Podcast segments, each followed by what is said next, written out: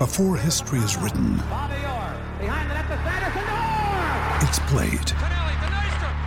Before it's frozen in time, it's fought one shift at a time.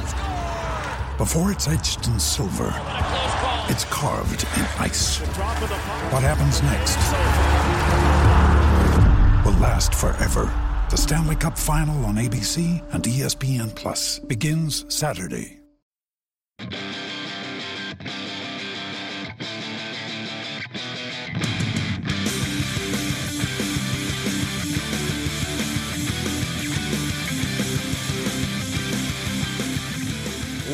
Gentlemen, boys and girls, welcome back to Basketball Conference, the ACC football podcast. My name is Joey Weaver. I'm a Georgia Tech grad. I'm a Louisville fan. He is Mike McDaniel. He's a Virginia Tech grad and a Notre Dame fan. Mike, first question, courtesy of our good friend, Mr. Andrew Parker. Uh, is a Pop Tart really just breakfast ravioli?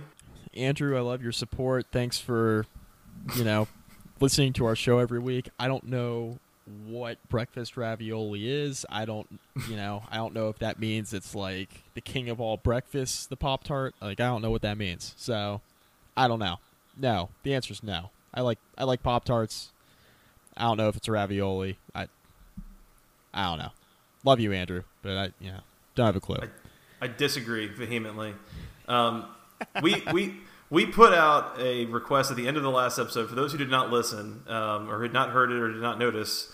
Uh, we basically said the first person to email us a question once this podcast goes live, we will answer it on the air. Don't care what the question is. And sure enough, our good friend, our number one fan, Mr. Andrew Parker, emailed us and asked us this wonderful question. And Mike, you're freaking wrong. I want to tell you that right now. oh, am I?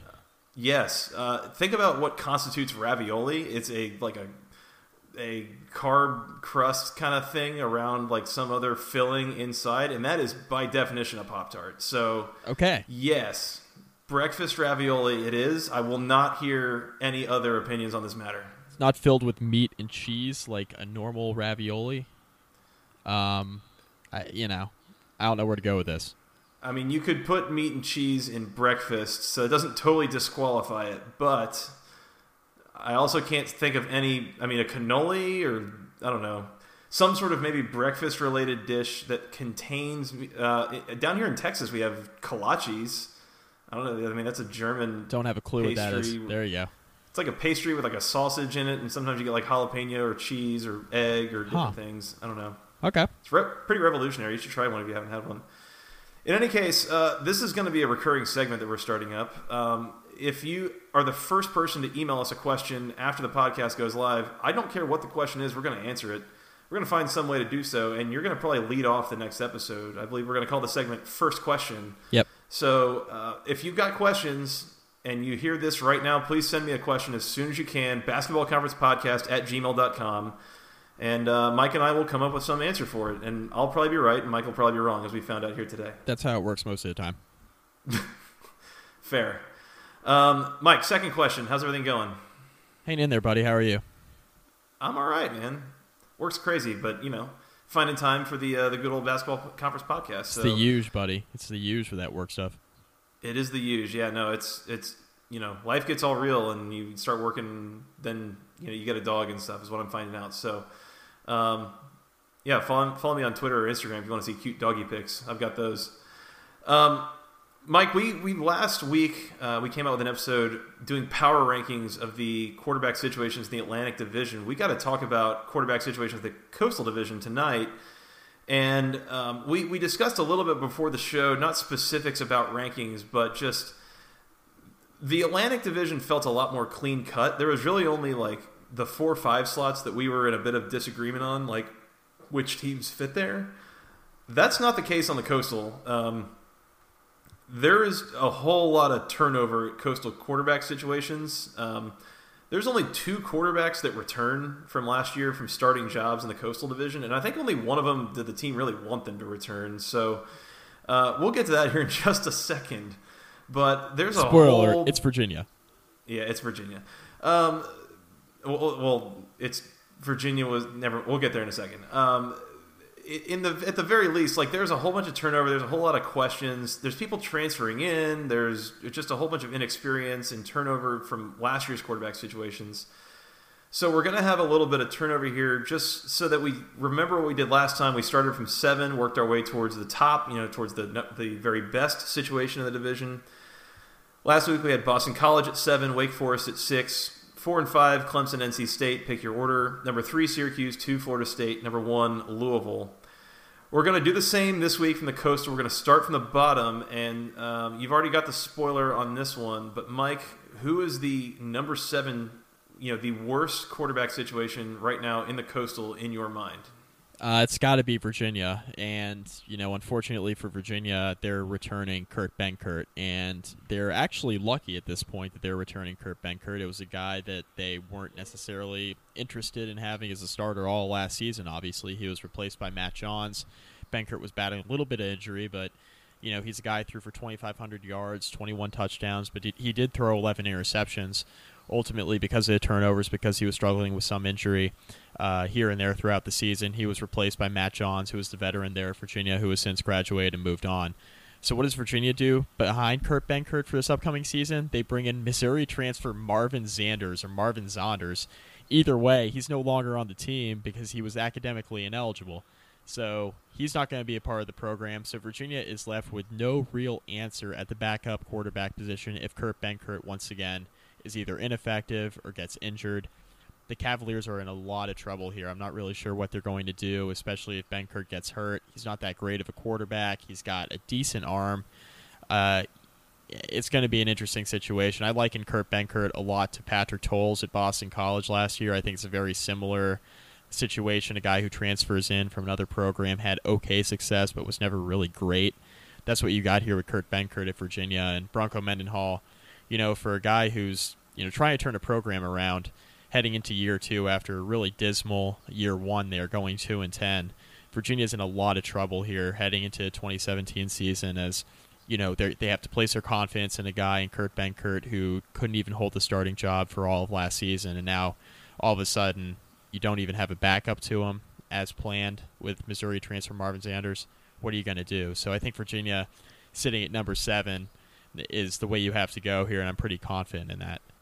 I'm with you. I, I fought a little bit with my number seven, number six picks. Not really sure how I think about them. I think the biggest reason I'm going to put Virginia at number seven is kind of something that you were alluding to is that Kurt Benkert has a pretty low ceiling. Um, I think optimal Kurt Benkert is maybe maybe the fifth best quarterback in the division. Like this is there is not a whole lot of room for improvement based on what we saw. Um, barely over 56% passing last year, as you mentioned. 21 touchdowns, 11 picks. That's a lot of a lot of picks. He transferred in from East Carolina, where he barely played prior to 2016. Um, I, I, don't get the warm fuzzies about this this situation at all. Uh, they also have a transfer from Texas that came in, Matthew Merrick. Uh, he has no college experience. He never played at Texas. Now is transferred to Virginia. I can't really place any exceptional value on him. Obviously, he was good enough in high school to get recruited by Texas, but that's about the most I can say about him. And so, um, I yeah, Kurt Benkert. I think even though he is one of only two returning starters, I think you look at what he did last year. Sometimes it, it you know, it, as much in college as we talk about how much returning talent you have, and, that, and the more you have, that's a good thing there are cases where having guys return is not a good thing, and I think this is one of those cases where the ceiling is just low enough on Kurt Benkert that this is a bad situation for Virginia. Now they've lost Smoke Mizzell out of their offense. I don't know how they're going to move the ball. Um, this is going to be a, a very uphill challenge for uh, Bronco Mendenhall and his staff in Charlottesville. So that's our number seven team. We're in, you know, solid agreement there, I'd say, just considering how bad that situation is going to be. So I guess we'll move on to number six, Joey. My number six team is North Carolina. North Carolina, of course, uh, you lose Mitch Trubisky. The year before that, you got Marquise Williams, and he moved on to the NFL. You got Trubisky, of course, moving on to the NFL as well. So what do you have now at North Carolina? Well, you have Brandon Harris coming in, transferring from LSU, and yes, it's that same Brandon Harris who's only completing what around 54% of his passes over his career. Couldn't win the starting job at LSU last year. Uh, was kind of axed after two games. LSU is in a really interesting scenario there for Brandon Harris because Brandon Harris is a guy who was pretty highly touted coming out of high school, a guy who, you know, Les Miles was pretty confident as a quarterback enough to have him start in 2015, throw for 2,100 yards, only 13 touchdowns. More of a runner than a passer. He's never been that efficient throwing the football, a real game manager of sorts. And now you're going to throw him into this North Carolina mix with Larry Fedora here transferring. And, you know, you got Brandon Harris here right away. He's eligible. He's a guy who could start. But you got Chaz Surratt, who's in the mix, Logan Byrd, Nathan Elliott, a bunch of guys who don't really have any experience whatsoever behind them. But the reason why you give North Carolina a slight edge over Virginia is because if the starter happens to be Brandon Harris, at least you know he's a he's a guy who has taken FBS snaps before, a, a proven commodity. What kind of commodity he is, you know, we'll leave that up. We'll leave that up to the listeners. Nobody's that crazy about Brandon Harris, the passer, but at least you know he has game experience, and that's that's tangible there, and they got a lot of talent there behind him. Chaz Surratt, really talented kid. Logan Byrd, a guy who can come in. He could start right away too. He's definitely in the mix as well. Nathan Elliott, maybe a long shot to win the quarterback job, but a guy who could fill in as well. So North Carolina has the depth that Virginia doesn't have, and that's why I put them slightly ahead of the Cavaliers. But you know, I think North Carolina is going to have to play well at the quarterback position if they want an opportunity to be in the mix in the Coastal once again, because you can't really be relying on that defense as we've seen in years past. I mean, they've improved, but they've really struggled on that defensive side of the ball. They've been so proficient on offense that it's kind of, you know, um, cleansed those ills. And I, I'm not sure they're in a situation now with Brandon Harris potentially being the starting quarterback there, where you're looking at North Carolina as a real serious player in the Coastal Division. But we'll have to see how it plays out. I think I would disagree with you that North Carolina has some semblance of depth here. Um, so, like Virginia, they've only got one quarterback on the roster that has taken an FBS snap, as far as I can tell, and that is, of course, Brandon Harris. Um, they've got Logan Byrd, Ch- Chaz Surratt, both guys that are, you know, have maybe some different styles. Um, I think Chaz Surratt maybe fits the North Carolina mold of, you know, Larry Fedora's offense a little better than Logan Byrd does decent rated recruits, decent offer list, that's fine, but no experience at the college level, and that at that point becomes a total crapshoot. I'm going to put uh, North Carolina at number six above Virginia, along with you, because of the ceiling I think that Brandon Harris has relative to Kurt Benkert. Um, again, as you mentioned, not a great passer. Um, he has completed, I don't know, under 54% of his passes in his career. That's 346 attempts. Um, he does a decent job of not turning the ball over. He has thrown 10 picks across those 350 attempts, which is not great. Um, but as you mentioned, he also brings the mobility aspect to it. In 2015, starting quarterback of LSU had a you know 226 yards, four touchdowns on the ground. I think that fits well with Larry Fedora's offense, especially. I think that's going to be the focus. I think he also has a couple more weapons to utilize than Virginia will.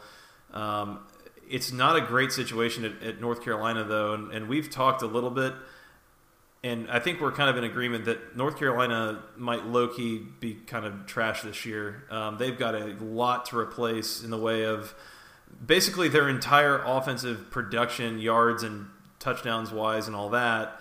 Plus, uh, there, there's other replacements that we'll talk about at a later date that I think have equally, if not a, an even greater impact on what that team is. But I'm with you, North Carolina number six, and I promise that as much as we agree on the first two, we're we're going to get into some disagreement here not not not long afterwards. Um, Mike at number five, I think this is maybe the last one that we agree upon in this division. Uh, go ahead and tell us who you got, and I'm pretty sure I got the same team. Yeah, number five for me is Pittsburgh. And the reason why Pittsburgh is number five for me is because you have to replace a guy in Nate Peterman who you've been able to rely upon over the past two or three seasons, and a guy who's been in there, he's been in the mix. He's he's been a very efficient quarterback for you. Uh, you know, you're going from that to Max Brown. Everybody would assume at the quarterback position for Pittsburgh, and Max Brown he is the he is the former USC quote unquote standout. Was supposed to be the next big guy, but you know really only threw for about 670 yards for them over the course of three seasons. Uh, completed 67% of his passes two years ago on 12 attempts. And you're looking at Max Brown and you're thinking, okay, he's going to be the guy going into 2016. And then, you know, of course, lost his starting job um, about I don't know, about a quarter of the way through the season, completed about 63% of his passes last year, only two touchdowns and two picks. So Max Brown now leaves USC. He's going to a better situation now at Pittsburgh for him, a place where, you know, he believes that he'll be able to start. And, you know, the Panthers, they've really prided themselves on running the football and using that run to set up the play action pass. That's, you know, what they had with James Conner and Qadree Ollison and Quadree Henderson even last year at the wide receiver position. He ran the ball really well for them out of the slot, and that's what Pittsburgh was using to move the ball on the ground to set up the pass through the air with Nate Peterman. The issue now is that you lose James Conner, a former 2,000 yard rusher. You don't have him anymore. You still have Qadree Ollison, who really was kind of a non factor last year in the running game when James Conner came back. You still have Quadree Henderson, but you know, Max Brown, he's got his work cut out for him if he's indeed the guy. Uh, he's competing against a talented redshirt freshman, Thomas MacVittie. He's a guy who could be the starter as well, especially if Max Brown struggles. I mean, we've seen that happen before. It's not out of the realm of possibility that, you know, he comes in and either A, he doesn't pick up the offense quickly enough, or B, he's just not the guy that Pittsburgh was hoping for him to be. And if that's the case, Pittsburgh's going to roll with Thomas MacVittie. But, you know, the fact that Max Brown came out of high school – was as highly touted as he was, and things just didn't really work out at USC. Eh, you know, it, the upside is there, and the potential is there with Max Brown. Uh, but to kind of anoint Max Brown as the chosen one there at Pittsburgh for one season, you know, that's a tough sell for me. So I got Pittsburgh sitting there because, you know, I like Max Brown more than I like Kurt Benkert, more than I like Brandon Harris at North Carolina. And that's why they're sitting there for me uh, as the number five team in the ACC Coastal for the quarterback position. As I said, I agree here. I've got Max Brown and Pittsburgh at number five as well. Um, you mentioned he transferred from USC. I mean, he threw a couple passes the last, you know, 2014, 2015, and then 2016 he started out the year as a starter. He was the team's primary starter in a 52 to 6 loss to Alabama, a 27 to 10 loss to Stanford, and a win over Utah State before being replaced by uh, just a you know random potential Heisman candidate named Sam Darnold. But um, yeah, sixty three percent complete. Yeah, that yeah him. Um, you, you might have heard of him. Um, around a 63 percent completion, four seventy four, two touchdowns, two picks. Um, not particularly confidence inspiring. I mean, again, a guy who was recruited by USC, so you assume there's something there. He's also got weapons around him, as you mentioned, Qadree Ollison, Quadree Henderson, and probably three other guys named Quadri that we're not really aware of yet. But a lot um, of Quadris. I, as I mentioned with North Carolina, and I kind of alluded to a little bit, one of the biggest things I'm concerned about here is the loss of Matt Canada. Um, the offensive coordinator at Pitt, who last year turned that offense into like a fascinating, just wrecking crew of chaos that was just a whole lot of fun to watch, and the ball just went every which way, and defenses had no clue what was going on. Um, the the thing that I noticed though, looking at the depth chart, the only other quarterback that has any experience at Pittsburgh was Ben DiNucci. He took over for Nate Peterman as he got hurt in the bowl game. Forgot about Ben when, DiNucci. Yeah, this is against Northwestern where he went three for nine for 16 yards, a touchdown, and two picks. Um, when you throw nine passes and two of them are completed to the other team, that's not a great look. Um, there's at least some level of depth, but I think the bigger point here, Mike, with Pittsburgh is that under Narduzzi so far, QB recruiting has not been good. Um, there's a reason that they're taking in like the USC cast off transfer to, to be in the quarterback situation and um, I that's something that Pittsburgh's going to have to rectify is is recruit and coach up a homegrown quarterback because if not, as good as this offense was in 2016, I think it's going to regress really really quickly under different direction, and so something really to keep an eye on. i am with you. I've got Pittsburgh number five, and I think that's where our agreements stop. Yeah, and I was going to say real quick, uh, it's not like they didn't have time to think of a replacement or contingency plan for when Nate Peterman left school. I mean, they had ample amount of time from when Narduzzi's gotten there to Pittsburgh, and you know now you're sitting here entering your third year, and you know you need a quarterback. So it'll be an interesting scenario here, especially if, if Max Brown doesn't end up panning out for Pittsburgh. I think it's going to be tough sledding for them offensively. So so far we're in agreement. We've got Virginia at number seven, North Carolina number six, Pittsburgh number five. So this is Mike, where I start to get into I guess a personal conundrum of like how much do I value experience over like potential and you know like a proven quantity that is average to below average versus like a totally unproven guy who might be decent. Um, the four schools we have left. Uh, so from south to north, we've got Miami, Georgia Tech, Duke, and Virginia Tech. The only one of those that returns a quarterback is Duke, Daniel Jones. The other three, we're kind of working with varying levels of unknown quantities.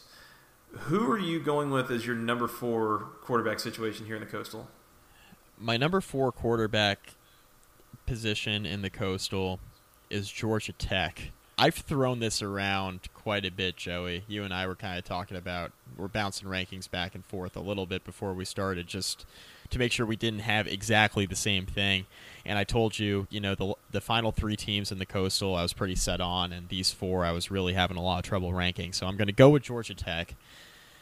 It's tough because they're replacing a guy in Justin Thomas who did everything for that offense over three and four seasons, right? I mean, he was the guy behind center, commanding everything, right? Justin Thomas gets hurt late last year. Matthew Jordan comes in in the Virginia Tech game, wins a huge game on the road in Blacksburg, shows the potential that he has to lead the offense and do everything that Paul Johnson wants him to do. Not the passer that Justin Thomas was. You'll die on that hill, Joey, right? That Justin Agreed. Thomas is a better passer than we all give him credit for, right? Matthew Jordan. You will not. You will not convince me otherwise. Right, Matthew Jordan. But I, I think we're in agreement here as well. Matthew Jordan is not the passer that Justin Thomas is. That's clear. That that you will also not convince me of otherwise. Right. So Matthew Jordan, of course, foot injury in the spring. His status kind of up in the air at this point. We should see a lot of him this season. I don't think it's a situation. Now, correct me if I'm wrong, Joey. I don't think it's a situation at Georgia Tech where everybody's afraid that Matthew Jordan isn't going to play at all. Um, I think that you know he's expected to get playing time. The the assumption is that he and all the other backups will be healthy come week one. So you have him available, TaQuon Marshall, a guy who's a converted position player, right? Extremely fast, a guy who can, a guy who's you know been the been a quarterback there now for a couple years as a backup, so he's got experience. He understands the offense in his role as a running back and his role as a quarterback as well. It's an interesting. I would say I would say same style as Justin Thomas, less physical talent with TaQuon Marshall. So that's what you're dealing with at Georgia Tech, right? So the passing game is obviously going to take a step back. It stands to reason. But really, with Georgia Tech, you know, I don't need to tell you, Joey, but the offense. I mean, it's an option running team. The pass has always been a change of pace type play for them.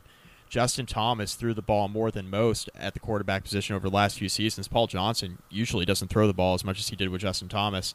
And now you have a situation with Matthew Jordan, not a great thrower, TaQuon Marshall, converted running back. That's what you got at the quarterback position. But for Georgia Tech, that's all you need. So you've got a few guys in there that know the system, that are going to be able to take snaps from behind center and run the offense. And for Paul Johnson, he's going to be extremely comfortable with what he's got there. So I got Georgia Tech at number three or at number four, excuse me. You know, they're comfortable with what they have at the quarterback position, but the skill sets are extremely limited as well. So that's kind of where the balance comes in. I think the ceiling is higher with other programs in the Coastal Division at the quarterback position than it is at Georgia Tech, but you have guys there that can run the offense to perfection, and that's that's what Paul Johnson needs.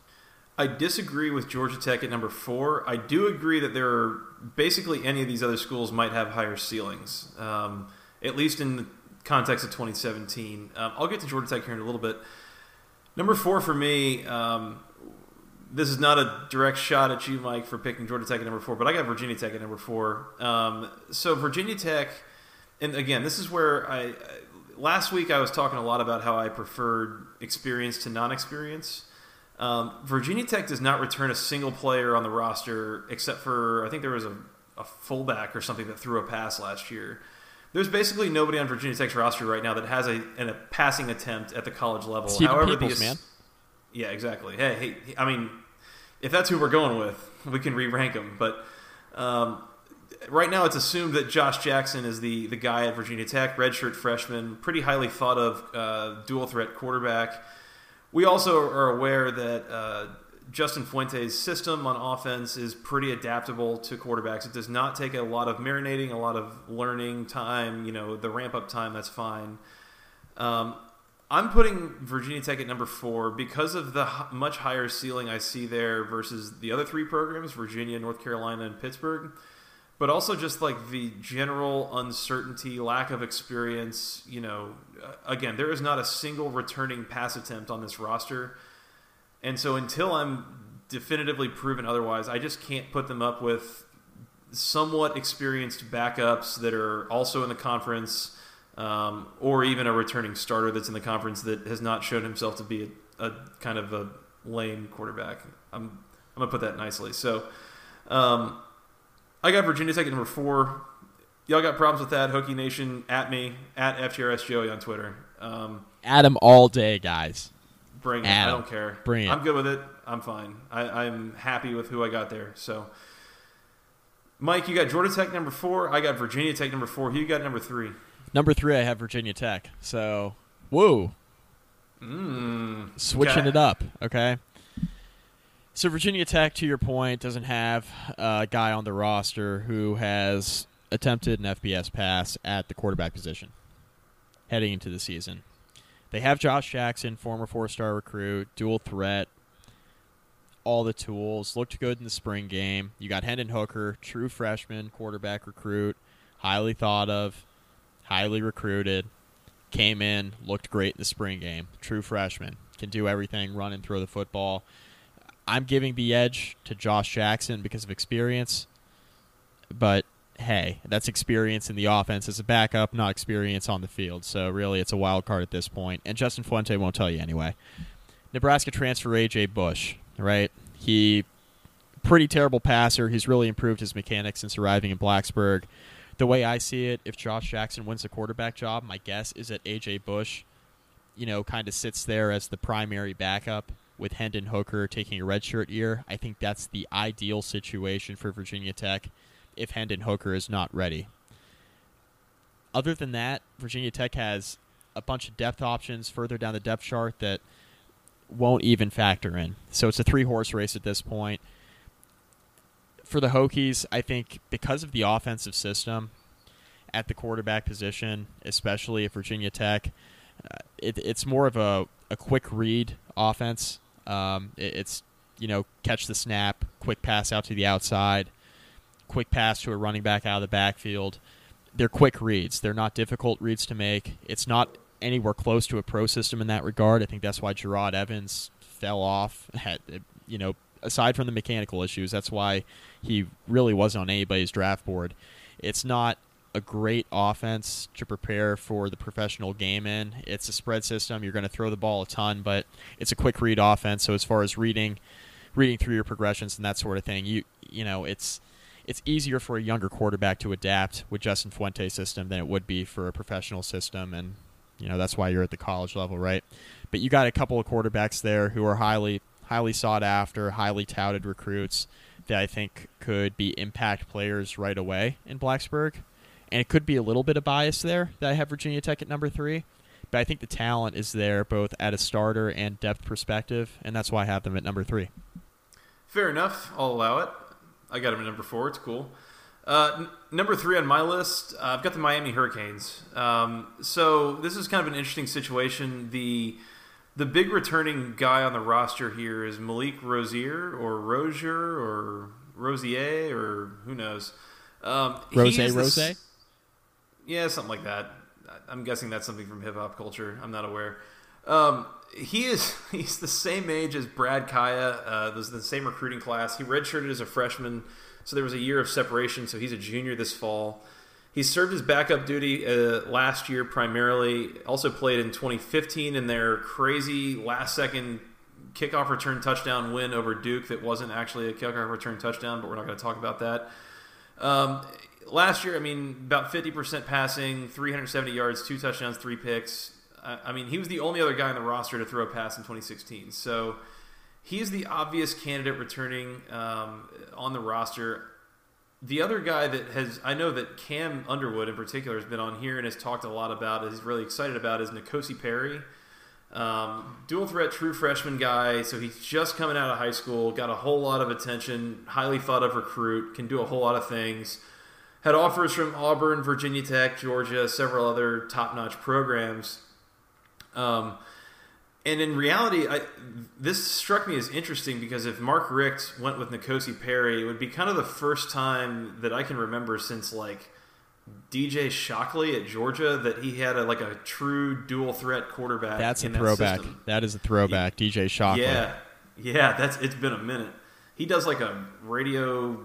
I think he does like sideline stuff for the Falcons games or something now. I don't know. He's he's been out for a long time, but um, it reminded me actually of the situation at Louisville. Um, where Bobby Petrino for the longest time ran a straight pro style drop back gunslinger pocket passing offense, and now in his second stint at Louisville has all of a sudden been using dual threat quarterbacks, Lamar Jackson, Reggie Bonnafon, Jawon Pass, guys like this, adding a totally different element to his offense. And if if Mark Richt wants to go with N'Kosi Perry, he could do that. Alternatively, if he wanted to go that route, he could use N'Kosi Perry to do it. So kind of a, a question of is that what he wants to go with? I don't know. I'm going to lean Malik Rosier takes the job here, just being the guy that has experience.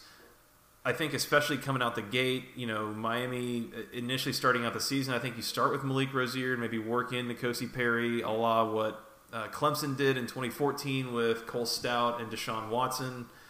Um, I would also be remiss, Mike, if I didn't mention uh, well-known and well-revered Miami quarterback and former Texas Tech transfer uh, Vincent Testaverde, uh, otherwise known as Vinny Testaverde Jr. He has never thrown a college pass um, and is mostly making it on name alone. I'm pretty sure. So, but just so that you know, he's there, and maybe maybe he gets called on. Who knows? But uh, Miami is number three on my coastal quarterback situation list. So Malik Rosier has the experience in the system, right? This is why I have Miami at number two. So you have a guy who did sit behind Brad Kaaya. So let's not pretend like Malik Rosier is out here getting a bunch of snaps. He wasn't, but he's got some experience, right, and some talent. So at the very least, if Miami decides to go with him, he's taken a college snap before, right? He's a he's a pro style quarterback who's taken a college snap in the Coastal Division. That's huge. I mean, we're, we're not seeing a lot of that, Joey. So, uh, you know, personally, I think N'Kosi Perry is the guy who should win the starting quarterback job because of the upside he has. And, you know, if he doesn't win the starting quarterback job, you know, I think he's a guy who's going to get a lot of playing time as the season wears on. But this is a run first team with Mark Walton and that offensive line. I mean, the offensive line strengths have never been pass protection. Ask Brad Kaaya. He's really thrilled he's not behind center anymore, right? He's still recovering. Still recovering, yeah. Uh, still saw him at the local rehab center, right? So Mark Walton run the football, right? That's what Miami's going to rely on. And whether it's Rosier or N'Kosi Perry, you're going to try to break either of them into a more comfortable role as a full-time starting quarterback with that running game of Mark Walton and Miami's defense, which is improving. So it's interesting, right? Because Miami's in this situation now where Mark Richt came in last year. He wasn't able to pull his guy Jacob Eason from Georgia, who we all thought would be the guy to replace Brad Kaaya should Jacob Eason end up going from Georgia and flipping to Miami. Of course, that didn't happen. Now he's doing great things for the Bulldogs. Eh, Will be doing great things for the Bulldogs. He was okay last Eh. year. Eh. Yeah. we'll see. Yeah. Anyway. Anyways, He's got he's got a pro style body and a big arm, so he might be good. Anyway, Mark Richt would love to. the battle. Yeah, Mark Richt would have loved to have had him at Miami right now, but he's got N'Kosi Perry. If N'Kosi Perry ends up being really good, all the better for Miami. It works out in the end. But I think Malik Rosier will at least start the season as QB one. But you know they got a lot of talent there at that position, and that's why I have them at number two, because you know you could mix and match between them and Virginia Tech as far as these rankings are concerned in my eyes, but Miami's got a guy who's taken a snap in a college game before, and that's why they're ahead of slightly ahead of Virginia Tech in my eyes. Yeah, that is a hot commodity in the coastal going into this year, uh, which is why I have Georgia Tech at number two.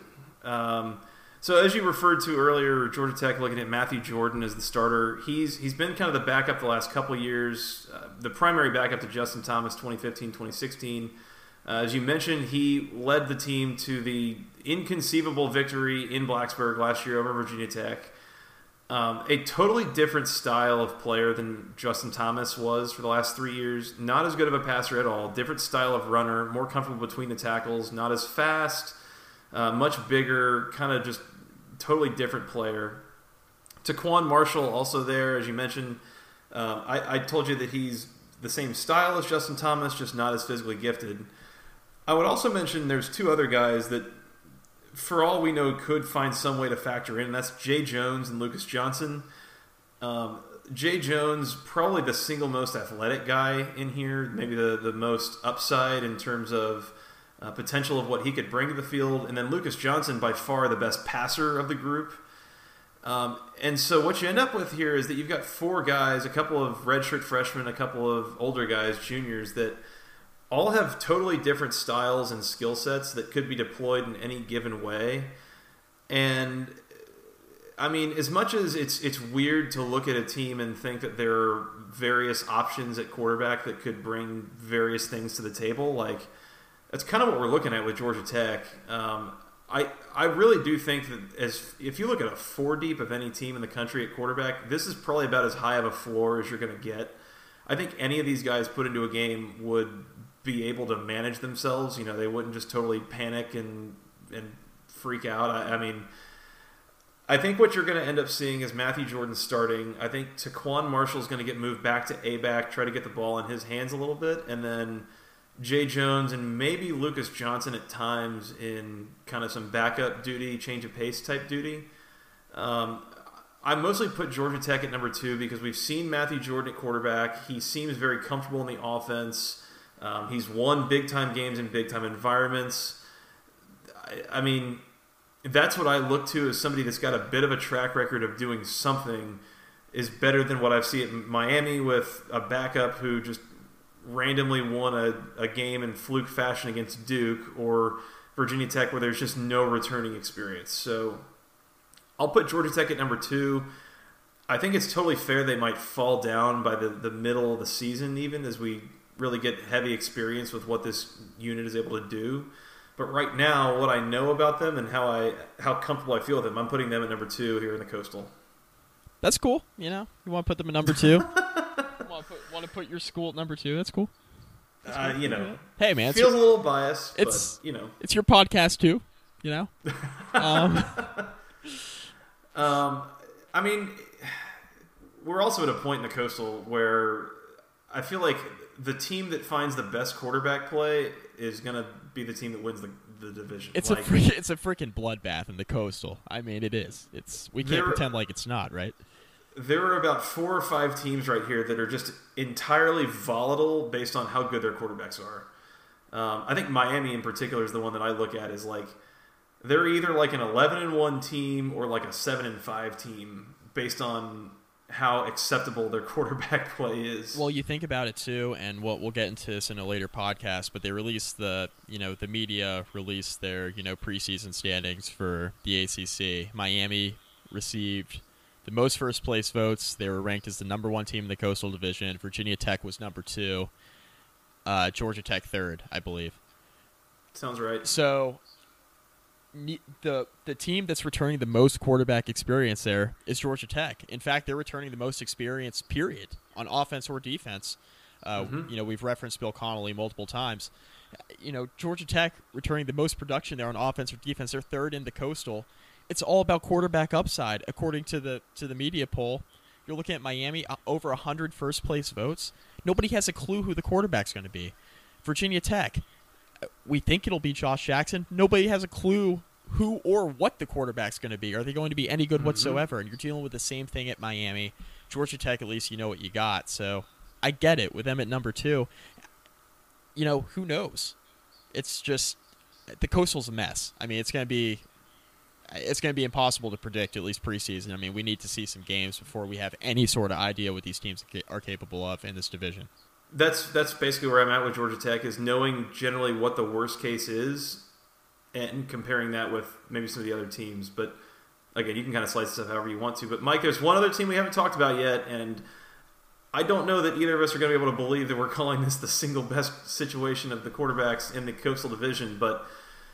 Let's hear it. You got Duke at number one in the division. I, I, I do, and I'm trying to rationalize this as best as I can because it's Duke. You know, it's this is tough for me. Mm-hmm.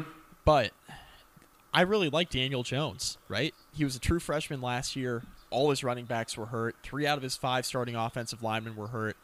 And he completed 63% of his passes, threw for 2,800 yards, 16 touchdowns, 9 picks. He was really good.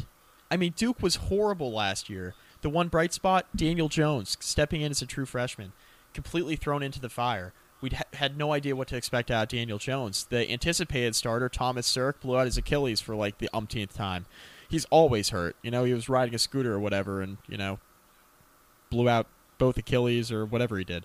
Daniel Jones, back in the mix, right? Here he comes. True freshman. What do you got? You got a decent quarterback. Duke is returning the best quarterback in the Coastal Division as it currently stands. The only guy in the Coastal Division right now that you can trust at the quarterback position to produce. And that was with a horrible running game and a horrible offensive line, mostly due to injury. Duke's always going to be a good team with David Cutcliffe. They're always going to be hanging around even when their record might say otherwise. They're always going to be competitive. You know, Duke might be down and only have, you know, 3 wins late into November, early December, but they're never an easy game to prepare for because Coach Cutcliffe always has them so well prepared.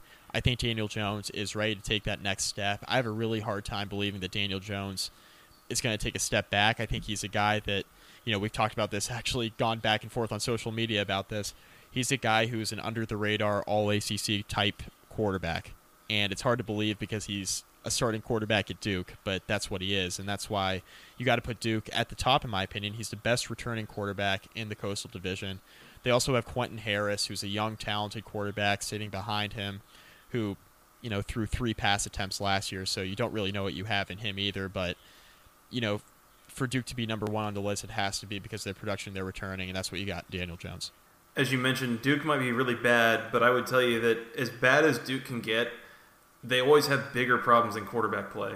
Under David Cutcliffe, I mean, you can always trust that they're going to have an acceptable quarterback situation that's, you know, not causing them as big of problems as other things on the team. And Daniel Jones, I mean, again, as you mentioned, true freshman, 63% completion, 16 touchdowns, 9 interceptions, you know, 2,800 plus yards, had almost 500 yards and 7 touchdowns on the ground. Um, that's a true freshman right there with Duke, where he's not surrounded by a load of talent not to mention, as, as you said, the, the injuries that he was, you know, kind of faced with, dealing with as well. Um, again, kind of a weird situation where almost the entire division is losing quarterbacks or bringing in transfers that have major questions at other stops. But ultimately, Daniel Jones is the the most sure thing in this division, and as you mentioned, I, I completely agree. Uh, low key, like third team All ACC candidate and maybe almost favorite to do that, unless somebody else really just jumps off the page. It's got to be one of these freshmen at Virginia Tech, Miami.